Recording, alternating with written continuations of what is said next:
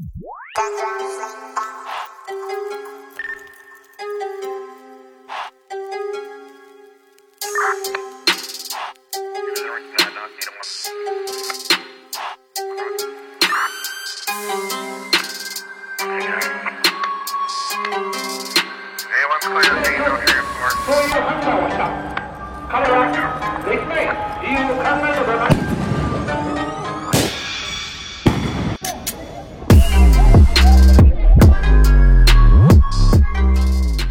好，欢迎大家来到安全出口，这里是五层的环球档案馆，我是老段。我是老魏，哎，那个也是自由二生。对，又又开馆了 啊！啊，话不多说，今天我们来聊一聊，呃，大家知道我们这做这期节目肯定是要聊，呃，这两天发生的大事儿。对对对啊就是这个日本首相中枪身亡的这个事儿。对啊，这是我们专门这个做的特辑特辑加更。对啊，嗯然后先简单跟大家复述一下现在这个整个事件的一个一个过程啊。嗯呃，日媒的消息，在当地时间的七月八号上午的十一点三十分左右，位于奈良市的近铁大河西大寺站发生枪击事件。正在进行演讲的日本前首相安倍晋三被枪击啊，安倍呃被击中两次。分别是脖子上开了个大洞，然后第二枪是从后背击中到这个左胸，呃，深至心脏啊，当时情况还挺紧急的啊。对，然后随着这个之后处于这种心脏停止的阶段一个状态，然后送往医院救助。当地时间在十七时三分，他因为失血过多死亡，享年六十七岁。呃，在得知安倍遭枪击之后呢，现任首相岸田文雄。呃，紧急中断外地助选行程，返回东京。当时呢，当晚就在首相官邸表示，他对安倍离世深表哀悼，对枪击事件予以强烈的谴责。日本其他各党派领导人也纷纷表示哀悼。目前可以说是全世界都在关注此事，多国领导人呢对此也表示震惊。嗯、那老魏，你当时听到这个消息有什么感想吗？呃，我当时其实真的很震惊，非常震惊啊！因为这种事情发生在现代日本，而且是发生在比如说是太上皇的安倍晋三身上啊，我我觉得是很不可思议的。嗯长期以来，这个日本啊都被认为是全世界治安最好的国家之一，啊，它犯罪率一直都是全球倒数。呃，不仅如此啊，这个日本和日本的枪支和刀具管控啊，它其实都非常严啊。作为一个人口超过一亿，这个公民可以合法持枪的国家，日本每年因为枪击死亡的人啊，这个可能都不超过十个人。哦，不到十个人。对可能最我印象中最多的时候可能也就十三个，哦，就近近些年啊。那就是两，也就是两位数的样子哈，吧？对吧对就很少，十几什么的。哎，但是我在想啊，就是如果不是这事件，我还都真的不知道日本可以持枪的啊。你这个国家可以持枪吗？对，确实日本是可以持枪的。嗯我问个小白问题。啊，嗯这个其实我以以前也不知道，后来我还是看这个有一个电影嗯叫是叫《我是英雄》丧尸片啊嗯嗯嗯啊，那个那个里面的这个主角就是嗯他可以合法持枪。这个日本公民啊，这呃获这个可以合法获得枪支呢，但是呢，它并不是那么容易。哦，有要求。对对对，嗯他必须要先参加有关这个什么枪支法律，还有枪支安全的课程，嗯要通过笔试，然后呢，还要这个有申请者的家庭、工作和教育背景等详细信息，然后呢，这个还有这个有没有这个抑郁或者酗酒的这个医疗证明，哦这些东西都要交给日本警方啊。哦日本警方呢会审查申请者的这些记录啊，然后呢，甚至这个调查这个申请者有没有什么呃家庭或者邻里的纠纷啊。嗯啊，警察还会说这个时不时的啊突访这个申请者家里面啊，看看这个呃申请者是怎么存放枪支的啊。另外呢，嗯就是说呃除了气枪以外，这个日本可以合法持有的枪械类型啊，它就两种啊，一个是栓动步枪，还有一个就是散弹枪啊，用途哦仅限于打猎和射击运动哦，哎，那我老魏，我我我记得这词好像叫霰弹枪啊，啊。是吧？因为这两天因为这个词被高呃频繁用，我看朋友圈有人科普啊，这不叫散弹枪呃，其实叫散弹枪也没错儿啊啊，就是霰弹枪和散弹枪算姑且可以算成同义词。啊，行吧啊。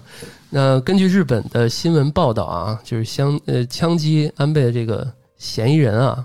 叫嗯。这个山上彻也，对对对，嗯，啊，他是这个日本海上自卫队的前队员，是。是吧？这个还是一个曾经军方的，是吧？对。一个人。啊，他就把这个枪支伪装成照相机作案，导致这个安保人员疏忽大意了。他有伪装性，是吧？呃。嗯，蓄意的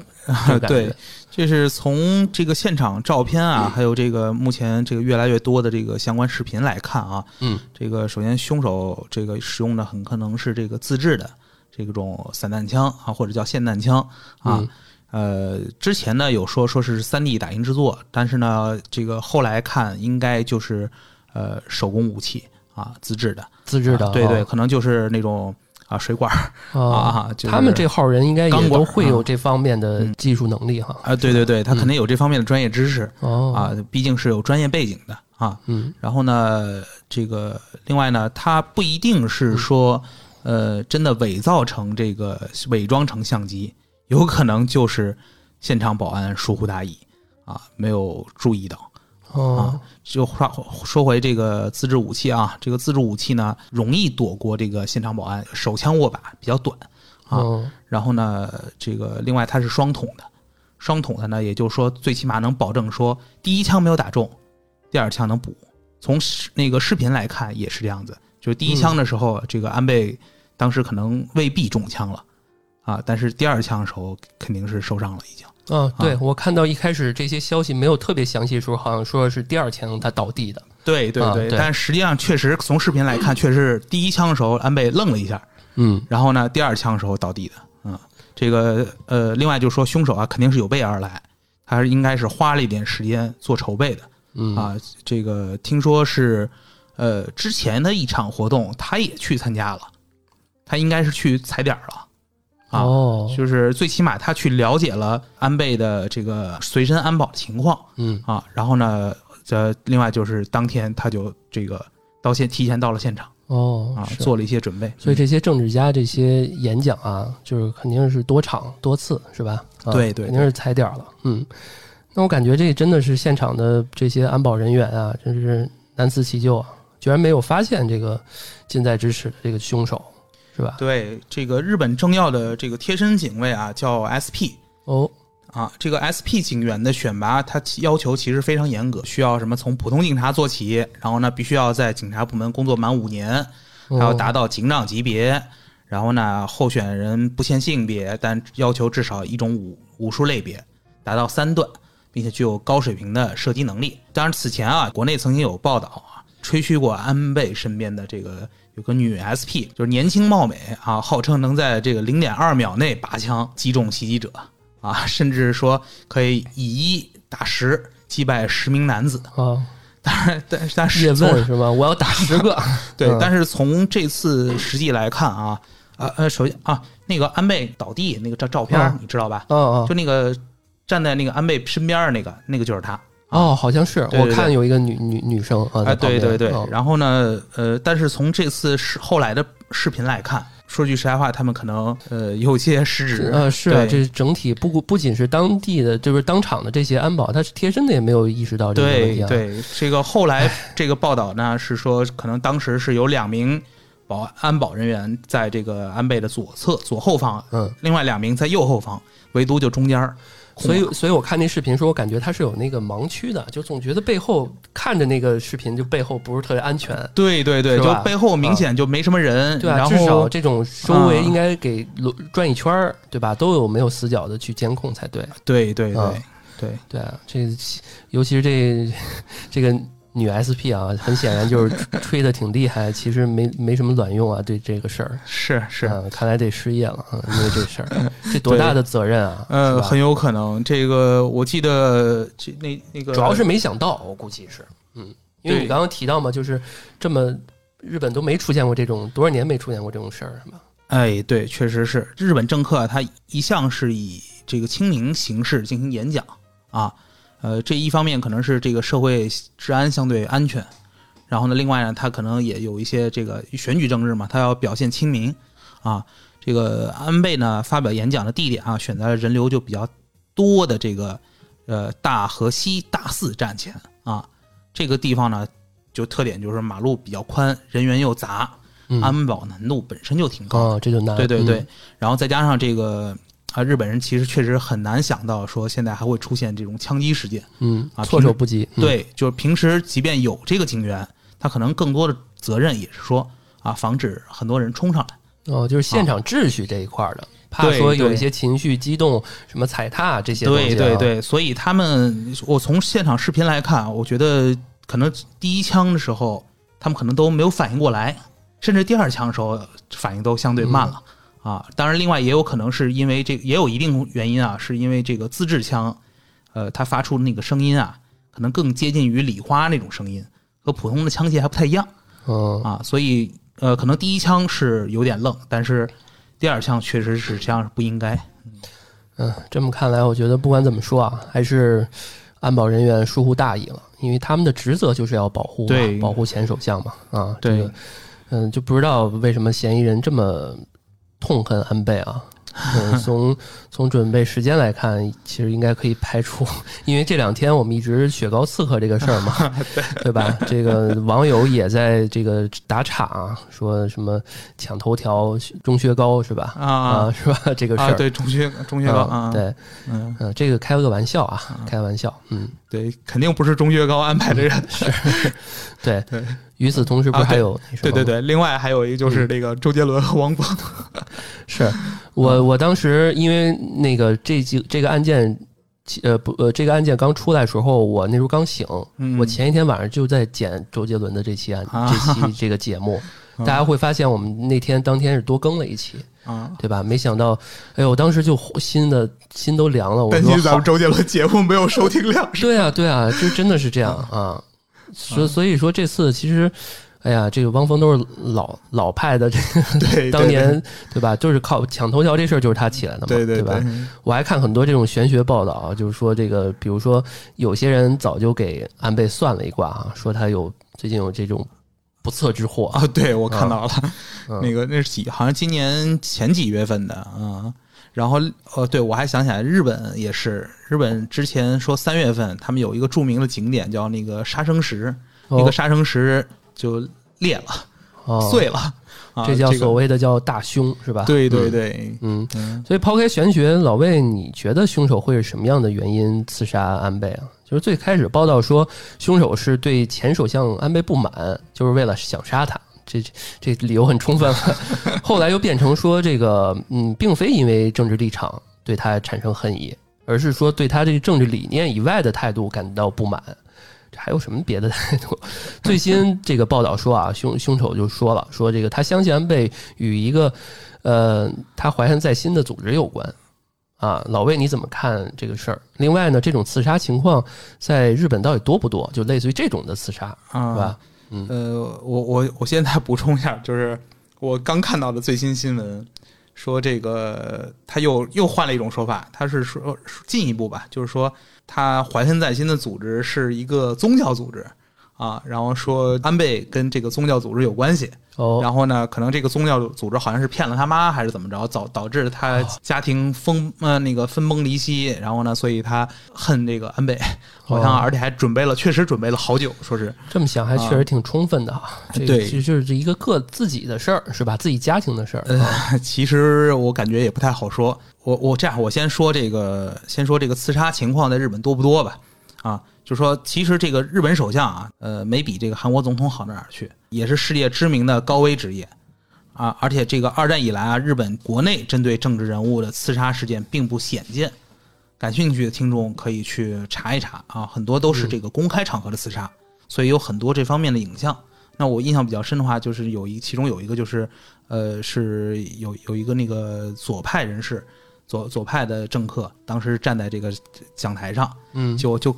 看着一个右派右翼拿一把刀冲过来，然后捅到了他的肋间，然后把人捅飞了。这 么 old school 的刺杀方式吗？你可以用刀啊特别厉害。你真而且有慢动慢镜头，啊。反正这么看，一切好像都是注明冥冥中有一些预预兆的感觉啊！而且听说，听说七天之后正好是日本第五十六、五十七届，呃，五十七任的这个首相叫岸信介是吧？对对对、啊，也是他这个安倍的外公遇刺的纪念日。对，这个、安倍呢是是比他外公惨，这个嗯他死了，他外公当时就是受伤啊。嗯当然，至于这个就是咱们前面你问的说这个刺杀原因啊，呃，我觉得还不太好说。这个为什么我不先说呢？就是因为可能性比较多。哦，刚刚啊说的其实只是猜测，是吧？嗯对，对对，这个不是就这么说啊，就是呃，你说的，他说你你提到的，就是他说的这些话，未必都是真相啊，甚至到最后是否有真相，也不太好说。哦，这么或者就这么说，就是他说的东西，你能能信吗？哦，这始终都是要打个问号的是，啊而。且受不受人指使什么的也不知道，对对对，嗯你想他一个无业游民啊，就是正常情况下，什么情况他才会去刺杀一个国家的顶级领导人啊嗯，？是吧？是，啊，历史上这个无业游民刺杀的领导可是非常非常多。而且再往深的想，他如果死了，对谁有利？就是这就我们之前不是都是这种思维吗？对对？对对这就阴谋论了，对很多的东西就不好说了。对我我这么着，我给你分析一下啊，嗯啊啊，如果假设啊，这个凶手是因为政治立场原因，我们我们先这个不不不说他自己说的啊，嗯嗯这个如果是因为政治立场的话，凶手呢，他首先左右翼都有可能啊，他有可能是对这个以安倍为首的右翼推动这个在日本安保甚至经济层面的右转极度不满，他可能是左翼人士啊，他也有可能是右翼人士，他可能是认为安倍在推动这个日本扩军备战等方面啊走的还不够远啊，那这也有可能要刺杀他。呃，从一九九零年代以来啊，嗯发生的这种日本政界人士遇刺的事件，凶手就主要就来自右翼哦啊，所以左翼、右翼都有可能。安倍自己是右翼啊，嗯然后另外呢，安倍遇刺地点所在的这个选举，就是所在的这个选举区啊，呃，属于维新会的票仓。维新会呢，它就是属于日本右翼政党。然后呢，另外呢，假设啊，他如果没有这个明确的这个党派政治倾向，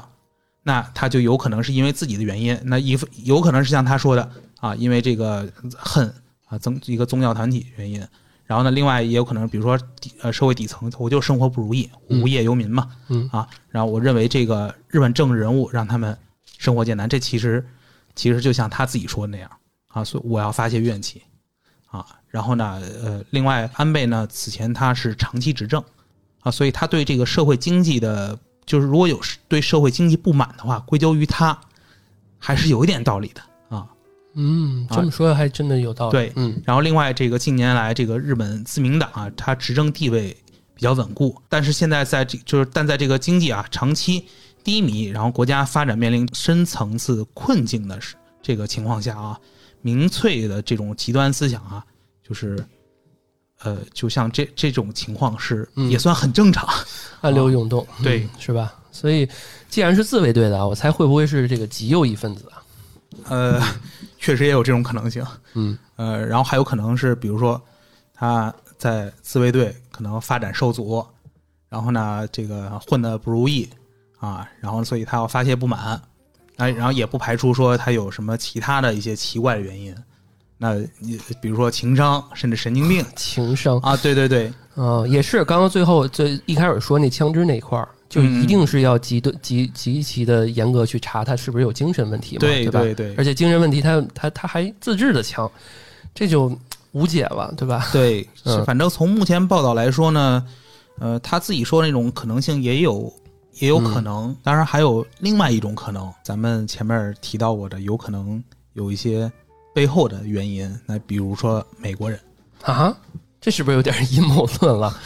这越说有点儿呃，我个人其实不是很喜欢阴谋论啊啊，这之前我们也提过这个，对对对啊呃，但是这种事儿呢，就像咱们前面说的，受益人总归是就是说值得去怀疑的。对，啊是，安倍家啊，在这个日本啊，他可以说是是四世三公啊，而且属于这个追求独立自主的新右翼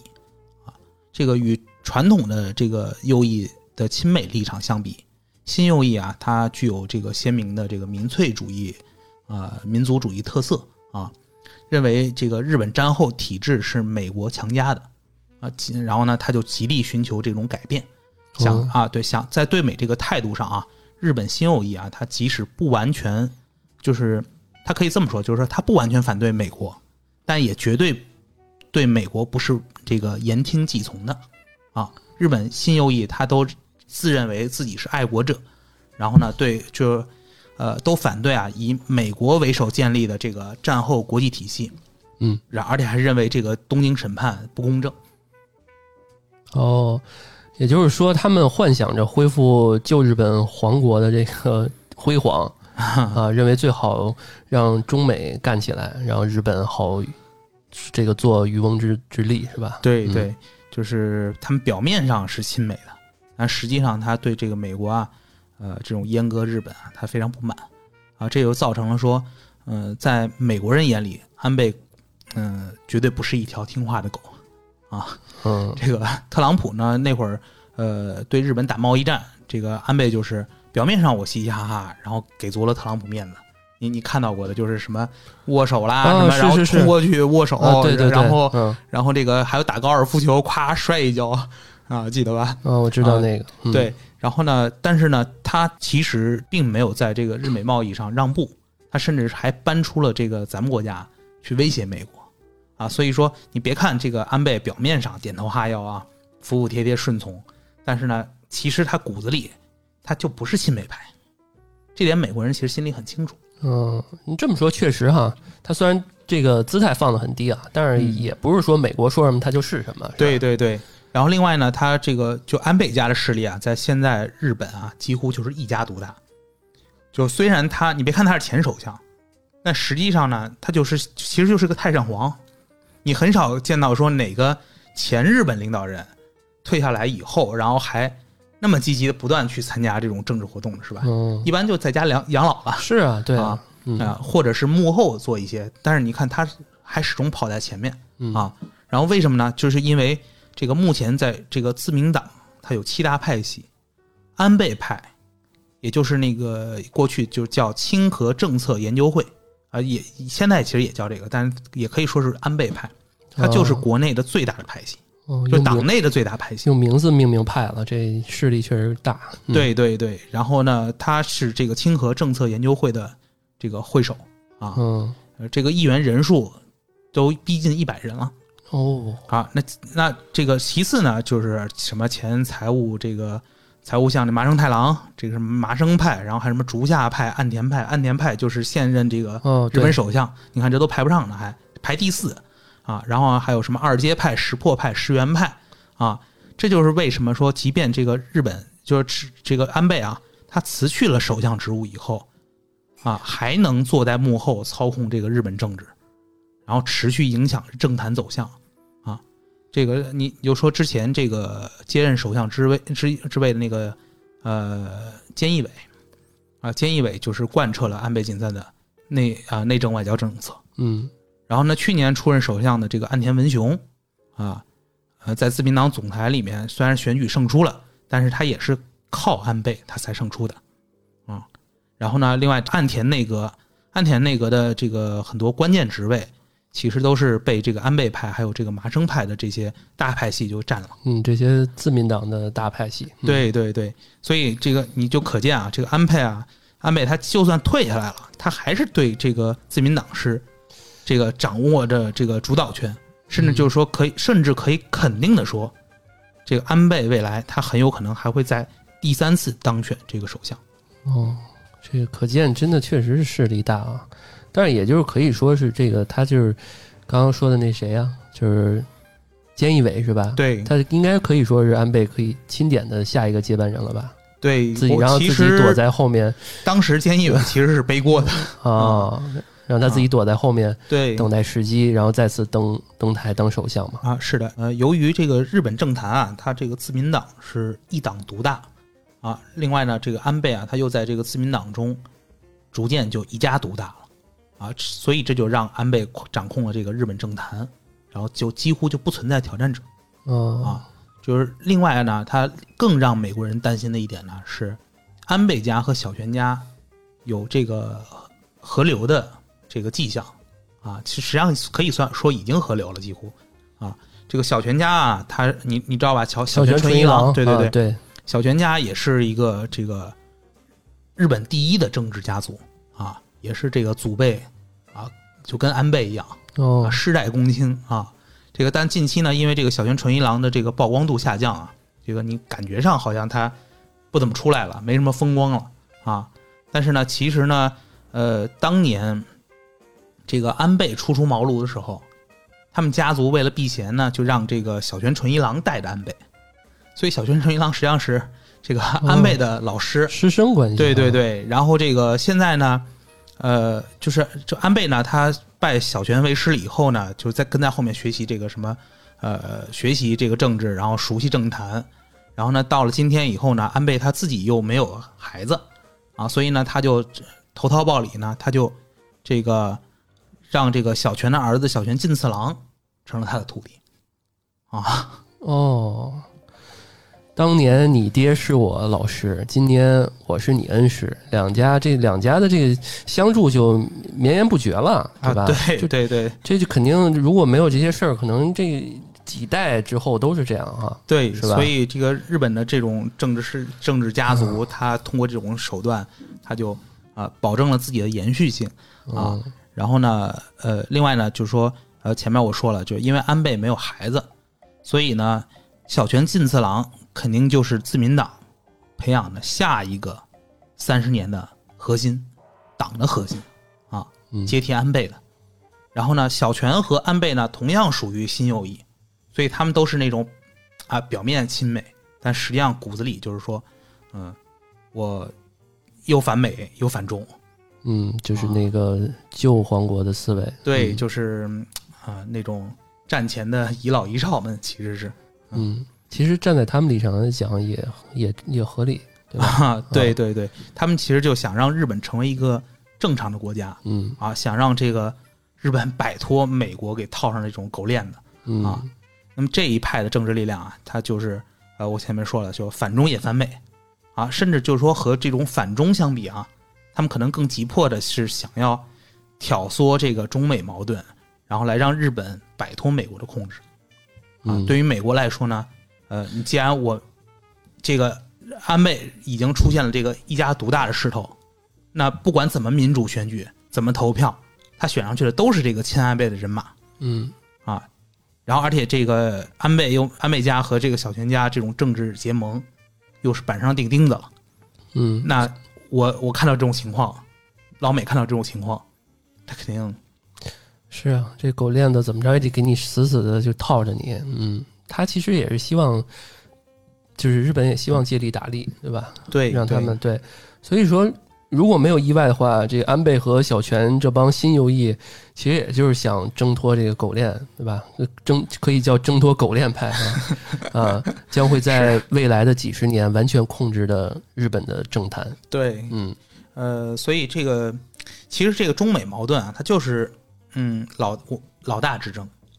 啊，在这个中美长期的矛盾下，美国它更需要的是一个完全乖乖听话的日本啊，这点对美国非常重要。嗯、讲白了就是说。美国需要一条不会思考、只会听主人命令啊！我往哪儿走，你就得往哪儿走啊我！我让你汪一声，你就必须得汪，就是其实他不是他 你就不能嗷。对他不喜欢像安倍这种哈、会有自己的主意，有对想还想挣挣脱狗链儿是吧？，对，所以这个安倍啊，他这个反骨仔啊，这个反骨仔领袖啊，嗯一死，这个美国的这个狗链啊，他可能就不那么容易松了啊。另外呢，除了美国啊，这个日本国内的这个买办集团也有可能是这个幕后黑手啊，这个无条件亲美，无条件执行美国的一切命令。嗯啊，不一定是这这种行为，它不一定符合着日本利益，但一定符合这个日本国内的买办集团利益。哦，那确实这么看，想杀安倍的人那太多了。那你刚刚说美国也很很，我觉得也有也有可能，一大票的利益集团啊，谁谁都可能出手，对吧？那那老魏啊，你你觉得安倍被刺杀对今后会有什么影响？就是日本政局会有什么变化吗？啊，我我我再补充一下啊，我觉得，呃，就像这个凶手他自己说的那种可能性也是有的啊，但是我们前面只是啊，我们分析一下这个，通过这种啊背后得利来分析一下可能的幕后黑手啊啊，我我回到那个你刚才问的问题啊，就是说对日本影响力就比较大的这个安倍晋三啊，他呃突然这样这样死亡啊，呃，肯定是对这个国家的这个将来的政策会有不小的影响啊。就这次事件吧，它发生的时间就比较敏感啊，在是在这个日本参议院选举投票的前两天，呃，哦就呃就是应该就是明天啊，呃，一个直接影响就是可能会导致仍然在摇摆的这个选票啊，这个流向安倍所在的自民党啊，这个不管左右啊，这个日本内部反对暴力暗杀的态度是其实是比较一致的啊，这个当然其实世界都是一致的啊，嗯。然后安倍呢遇刺呢，他有可能会刺激这个选民同情和这种投票倾向。呃，这这点其实我我看到的这个，包括一些日本的网民在网上留言也有担心这方面的。啊、另外除了这个选票，呃，安倍他就极力推动的一些理念，也有可能会这个因此被放大传播。然后呢，他作为这个这个新右翼这种典型代表啊，啊、安倍这些年他一直是在推动这个日本修修改和平宪法，啊，做这种扩军备战、介入台海，甚至说跟这个美国加强联动，遏制咱们国家。啊，日本社会呢，他很多人对这个事儿其实是持反对意见的。这个日本的和平宪法，其实在日本还是有很大的这种群众的这种基础啊。这个，但在这个日本，就在这个安倍啊，他遇刺这种情况下，他有一些人反而可能会因为同情啊，接受一些这个安倍的主张。哦，所以这么说，其实不排除安倍预测是被日本右翼利用的可能啊。日本右翼也可能是这个事件的受益者啊。啊，对，就是从结果来看的话，这个日本右翼，呃，也是获利的。另外呢，就是说，呃，如果能在这个参院这个获得这种绝对多数的席位嗯啊，他甚至可能就是说，呃，甚至在这个社会意识层面，如果说让这个右翼的一些主张引起更多的关注和支持，啊，其实都会这个为右翼接下来推动这个修宪议题，这个提供这种有利的舆论舆论氛围啊。呃，从这些角度来说啊，呃，安倍遇刺呢，他可能会加快这个日本向右转的这种氛围，然后呢，甚至会呃可能提供一些这种冲动。哦加一把火。嗯对对对，啊、除了这个日本右翼啊，另外还有一个受益者，其实就是现在的这个首相岸田文雄啊。岸田呢，他和安倍这一年其实因为这个大政大政方针啊，在这个自民党内部啊，就斗争了，还是有些斗争的。嗯啊，虽然我们表面可能看不到啊啊，现在突然出现这种意外啊，这个安田呢，应该就会成为最大的赢家。嗯啊是，因为这个安倍晋三去世啊，他并不会对这个自民党还有公民党所组成的这个执政联盟造成特别大的影响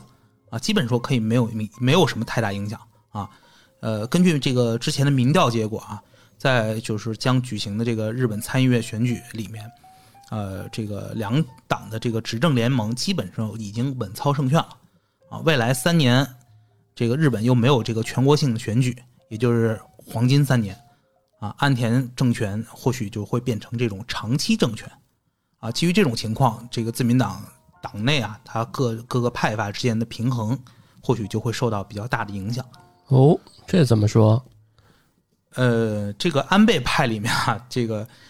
有些人未必和安倍一条心啊，啊，是吗？对，呃，啊也是是正常对，嗯大家其实都是这个因为利益是吧，在在一起，那句话叫“每个人都有自己的想法对对对，你就比如说那个之前我们提到菅义伟，菅菅义伟在下台以后，他就呃不甘心这个就这么退出了，”。嗯，他也在积极的组织一个就围绕自己的这种新派系新。派系啊。对对对，呃，现在这个安倍身亡以后啊，呃，很很有可能就会有议员啊跳出这个组织啊，可能会成为自民党以内的一些新力量啊。另外呢，呃，也有可能会有些人会被其他派阀吸收啊。那这样的话，就是将来安倍派的这个后续啊，呃，可嗯不容乐观嗯，啊，就至少肯定是有会有变化。对，毕竟人这个所谓的老大都走了嘛。对对对，呃，这个岸田派呢，他的势力呢就有可能会进一步扩大啊。自民党党内的派系就有可能会说，呃，嗯再次洗牌啊。这因为洗牌呢，它就很有可能会影响这个后续日本首相的人选。哦，明白了。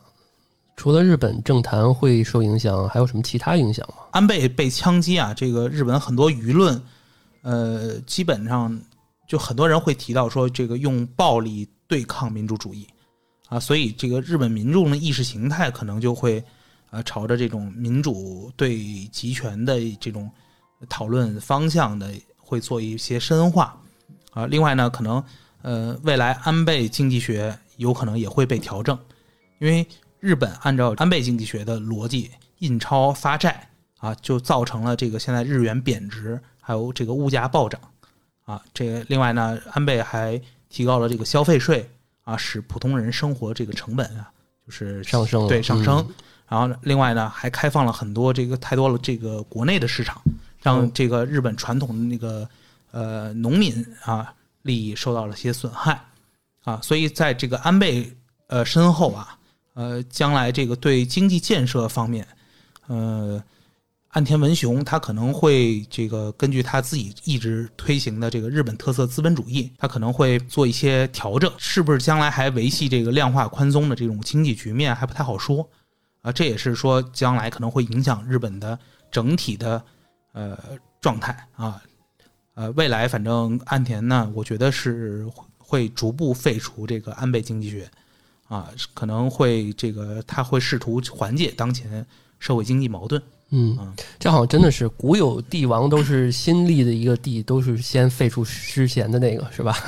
对 嗯对对对而且啊，我觉得说到这儿，不管大家认为是这个人这个嫌疑人是不是说了实话，对吧？或者是我们刚刚说的这些分析这些阴谋论也好，还是说不阴谋论也好，怎么着也好，那我们接下来这些时间啊，还是得看我们新闻的发展情况，对，是吧确？实，因为这种类型，我们之前跟老魏也讲过，就是一时一变，对吧？就每天都有最新的进展。这个事儿估计也要会会持续一段时间。是对那我们接下来这样啊，就是安倍他作为日本第一个二战后出生的，呃，战后最年轻且任期最长的首相，老魏你怎么评价他这个人？嗯这个其实有点难度啊。呃，因为这个安倍啊，他首先他在外交和安保这些层面啊，对咱们国家就做了很多小动作啊，包括积极推进这个修宪啊，然后解禁这个集体自卫权，然后呢，呃，甚甚至就后来这个被美国采用了这个印太战略，最初也是安倍在一六年提出来的。嗯，他目的就是搞这种价值观同盟，然后呢围堵遏制咱们国家。嗯离开这个日本首相位置之后啊，这个安倍呢，他就更加放飞自我了啊，不断鼓动这个反华啊，然后呢，尤其就这两年有关这个啊台海有事，这个日本要协同防护，然后还有这个呃与美国这个核共享的这种言论，可以说在对咱们而言，站在咱们的立场来说啊，可以可以说是、啊还是罪大恶极，是吧？是啊，呃，但是我们也得这个一分为二的看待一个人啊。安倍呢，他对华方面啊，其实是具有这种两面性的。呃，他在零六年接替这个小泉纯一郎他的首个首相任期的时候，啊，他就曾经对这个咱们国家展开这个破冰访问，啊，客观上改善了这个中日关系，啊，然后呢，他到一二年再次上台的时候，啊，就从日本利益出发，他确实是做了一些，也做了一些这个啊改善对华关系的这种姿态和动作，啊，包括比如说默认这个“一带一路”的倡议，啊，然后这个推动这个对华人文交流，然后还有这种第三方合作，啊，总的来说，安倍呢，他在首相的这个任上啊，他还是比较务实的。主观上，他肯定是出于这个日本国家利益推动这种经贸人文领域的合作，但是客观上呢，他也确实也对维持甚至改善这个中日关系，它起到了一定作用。嗯这些呢，其实从咱们国家那个外交部的表态，你也是能看出来的啊。嗯曾经这个为中中日关系还是做出了一定贡献。是嗯嗯然后另外呢，啊，从这个某种角度来说，呃，我个人觉得这安倍还是挺值得佩服的，啊，这个安倍的他的战略呢，他其实就是骑墙派，啊，在中美俄啊这些大国的这种夹缝里面啊，他去寻求这个日本的那一丝独立的机会，你想，他是一个世代公卿的公子哥，他能就能这么隐忍，然后呢，这个在这个对待这些大国时候卑躬屈膝，有时候就像小丑一样，是不是？是，啊你你看那个，就是特别你跟特朗普这个握手，嗯，是啊有点确实，呃怪不得人家拴狗链儿呢，对吧？太像了，嗯对，但是呢，他就为了实现自己的这种长期战略，他能隐忍下来，他不在乎面子啊。他作为这个任期最长的这个首相啊，这个安倍可以说是他很巧妙的在平衡这个中美啊、美日啊、中日、日俄之间的这种关系。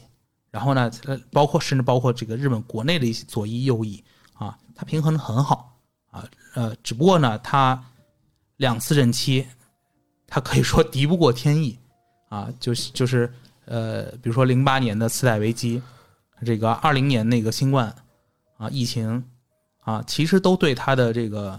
呃施政还是有很大的阻碍的。如果不是因为这些，他或许也会做得更好。这个，所以在这个后安倍时代啊，这个还有一个重大的影响，就是日本对咱们国家的这种威胁性，还有这种不确定性，有可能会不断增加。嗯，确实，嗯，当然安倍已经提前谢幕了，对他这个我们还是得客观评价，啊因为刚刚老魏说这一大段儿，我觉得也是比较客观的一个评价吧，啊，因为我。我们有些时候我们评价得站在立场，对吧？对对你站有些时候需要客观，对，所以总的来说，我觉得对我们来讲啊，这个安倍是个野心家，对吧？对于美国人的角度来看，他是个反骨仔 啊；站在日本人来讲，他可能就是英雄，是吧？呃，确实，对，嗯所以安倍在日本能有这么高的支持率，也就是这么个原因，是吧？你看视角，对吧？看每个人，对对，这个安倍呢，他是一个合格的政治家，甚至可以说这个呃，二战以后日本最优秀的啊，嗯他这个为这个日本全体国民争取到利益啊，还是非常多的。呃，这这点你看这个。呃，我最新看到有有报道，这个有些不断有日本民众去这个安倍遇袭的地方啊，嗯去甚至有跪在那里 哭泣的 啊。然后你像包括像美国也是啊，这也算一条好狗是吧？嗯，这个是，降了半旗是吧？当然这这个话也这个人死为大，我们不乱说啊。咱们话说回来啊，还是这个日本国民啊，他拥护安倍啊，主要其实还是因为安倍能为日本维护利益啊，维护日本的利益。这但是这个安倍死了啊，这个损失的还是日本人，就和咱们国家是没什么关系的。嗯啊，这点要要搞清楚。然后对于咱们国家来说啊，真正重要的其实还是中美关系啊。如果中美国呃之间啊是咱们将来竞竞争获胜啊啊，如果我就说竞争，那么我们就不用担心说日本首相是谁啊，反正谁上台他都得亲华啊。嗯反之，我们也不必在意日本首相是谁，因为谁上台都会反华。啊，这就是我们如果竞争输了的情况下，呃，不过呢，这个安虽然安倍这个遇刺事件啊，对咱们国家影响很小啊，但是我们还是要警惕这件事情背后所代表的这种全球矛盾激化。确实啊，网上很多人都将近期的发生这个事件啊，就这个这次事件与二战前做了对比。现在东欧在打仗，日本在这个刺杀首相，嗯、对这个英国宣布首相下台啊，德国在扩军，这种似曾相识的感觉有点让人害怕，不寒而栗是是是啊。网上有网上有个图我看到了，啊，是吧？就是穿一个一个人穿越穿越到这个这个二战前，然后呢，夸一对比，然后发现，嗯，这不是二战吗？嗯，就是和嗯身边发生的事情一模一样。嗯，嗯，所以站在我们的角度来看啊，还是要日后还是要关注一下这个日本局势的发展，以及对东北亚乃至世界的影响。所以安倍遇刺事件啊，可以说，嗯，或许是或许说啊，会给我们这个百年未有之大变局啊，又添加了一丝冷意。哎呀，老魏，你说这让我有点儿，哎呀，有点儿真的有点儿冷意了，就像你刚刚说的那个，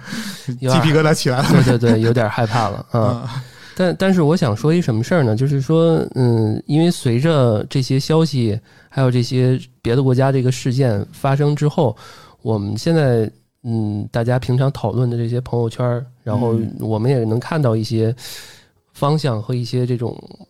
风风向吧，嗯或者说大家对于这件事情的一些态度，嗯你也你也看到了吧？对因为我觉得大家朋友圈都有这样的，对对总体来说，大家是幸灾乐祸嘛。啊，对对对，啊是这个，说说句不好听的嗯是这样子，嗯嗯啊，这这个我觉得能理解，毕竟安倍做的有些事情确实，呃，站在咱们国家立场来说，我觉得幸灾乐祸也也能理解。就是你，啊因为刚刚我们在聊这期之前，在在聊讨论的时候就说嘛，说我说你怎么看？你说我不怎么看，无感，对吧？对每个人他的想法都可以接受，对吧？都可以理解。对对对，啊就是我我觉得，呃或者这么说吧，就是说人死为大啊。这个安倍呢，他确实就像我前面说的，他有两面性，他也确实为中日关系做出了贡献。啊嗯然后呢，呃，但是他也有这个啊损害咱们国家利益的啊地方啊，我们嗯只能说说是呃这个就这种暴力事件啊极端暴力事件，我们要表肯定是要表示谴责，这是呃绝对是要谴责的啊，嗯没什么好说的啊。但是就是说，呃，我们呃对呃对他遇到遇刺这个事儿，然后我们该予以这种呃应该的安慰还是要有的，嗯，表示惋惜，对，表示惋惜，表示惋惜、啊。啊，但是当然，这个有有些同胞们有些这种其他的情绪，我觉得完全能理解。嗯完全能理解。啊对因为还是那句话啊，谁都不能对谁这个感同身受，对吧？你也不知道他曾经受过什么样的伤害，所以他某些人只要在不违法情况下，对吧？他做什么事情都是他的自由，吧对对啊对，对，所以那个，嗯、这样吧，这个这个事件今天我们就聊到这儿啊。嗯然后呃，我相信既既然我们聊到这个事儿，然后有很多的动荡，可能还有一些凉意啊什么的，那这事儿肯定还会再继续的发酵啊。嗯，对，甚至就我们后续还是应后面该关注的。不是还有那个嗯选举的事儿嘛，对吧？最后什么结论啊？啊其实选举选举结果几乎就是板上钉钉子。嗯 啊嗯，对。然后呃，这一块儿我们电台的五层的呃环球档馆会持续更新啊，持续。呃，我我 我我给你持续说出去，关注，我持续关注。我给你说出来了。我这对吧？我我特意我想本来想说是持续更新关注的，但我就是通过这种节目把这个狠话放出去啊，让让你有这个叫什么呃段老板要鞭呃鞭 笞我一下。对对对，但是我想说的是什么呀？就是今年我们还是真的会多关注一下这样这些热点事件，而且我们电台五层这一块儿确实是，嗯，让大家知道吧，老魏对于这方面的领域的事情还真的是很很关注，且我们愿意去给大家分享一些我们的呃态度和观点，呃，甚至是说我们会给大家科普一些东西。当然，也相信大家给我们一些这样的机会和平这个平台，让我们能继续把这个领域做得更好。嗯，嗯是这个，我我努力回去啊，感谢那个段老板的鞭策。嗯啊，对，还是最后那句话啊，这个相信还是希望还是世界和平。嗯，对对对吧？嗯，希望世界和平，然后嗯不要有这种极端的事件。嗯、对，希望每个世界上每个角落都不要有这样的暴力的这种事件发生吧。对，我嗯相信这个事情对日本民众的嗯一些心理会有一些很大的影响。是的，嗯，嗯希望这种事情以后不要再发生。嗯，好，那本期节目就到这儿，感谢大家收听。安全出口，这里是五楼的环球档案馆 啊。呃，如果大家喜欢我们期这期节目啊，也欢迎大家在我们的评论区下面进行这个评论啊，对或者是跟我们一起分享你的观点嗯，啊。也希望大家可以关注我们的公账号“安全传达室”，这样可以加入到我们的小编的这个给大家发的这个微信群的邀请。然后，如果大家需要这个寻求商务合作的话，可以加我的微信啊，加 加我微信，在那个我们的微信公众号也也能查到啊，对对？我们我们需要什么 B 站那种一键三连。对对对，感谢大家这个嗯呃这个分享、这个转发、收藏，啊对吧？各种点赞啊，行，那感谢大家收听，我们下期再见，拜拜。拜。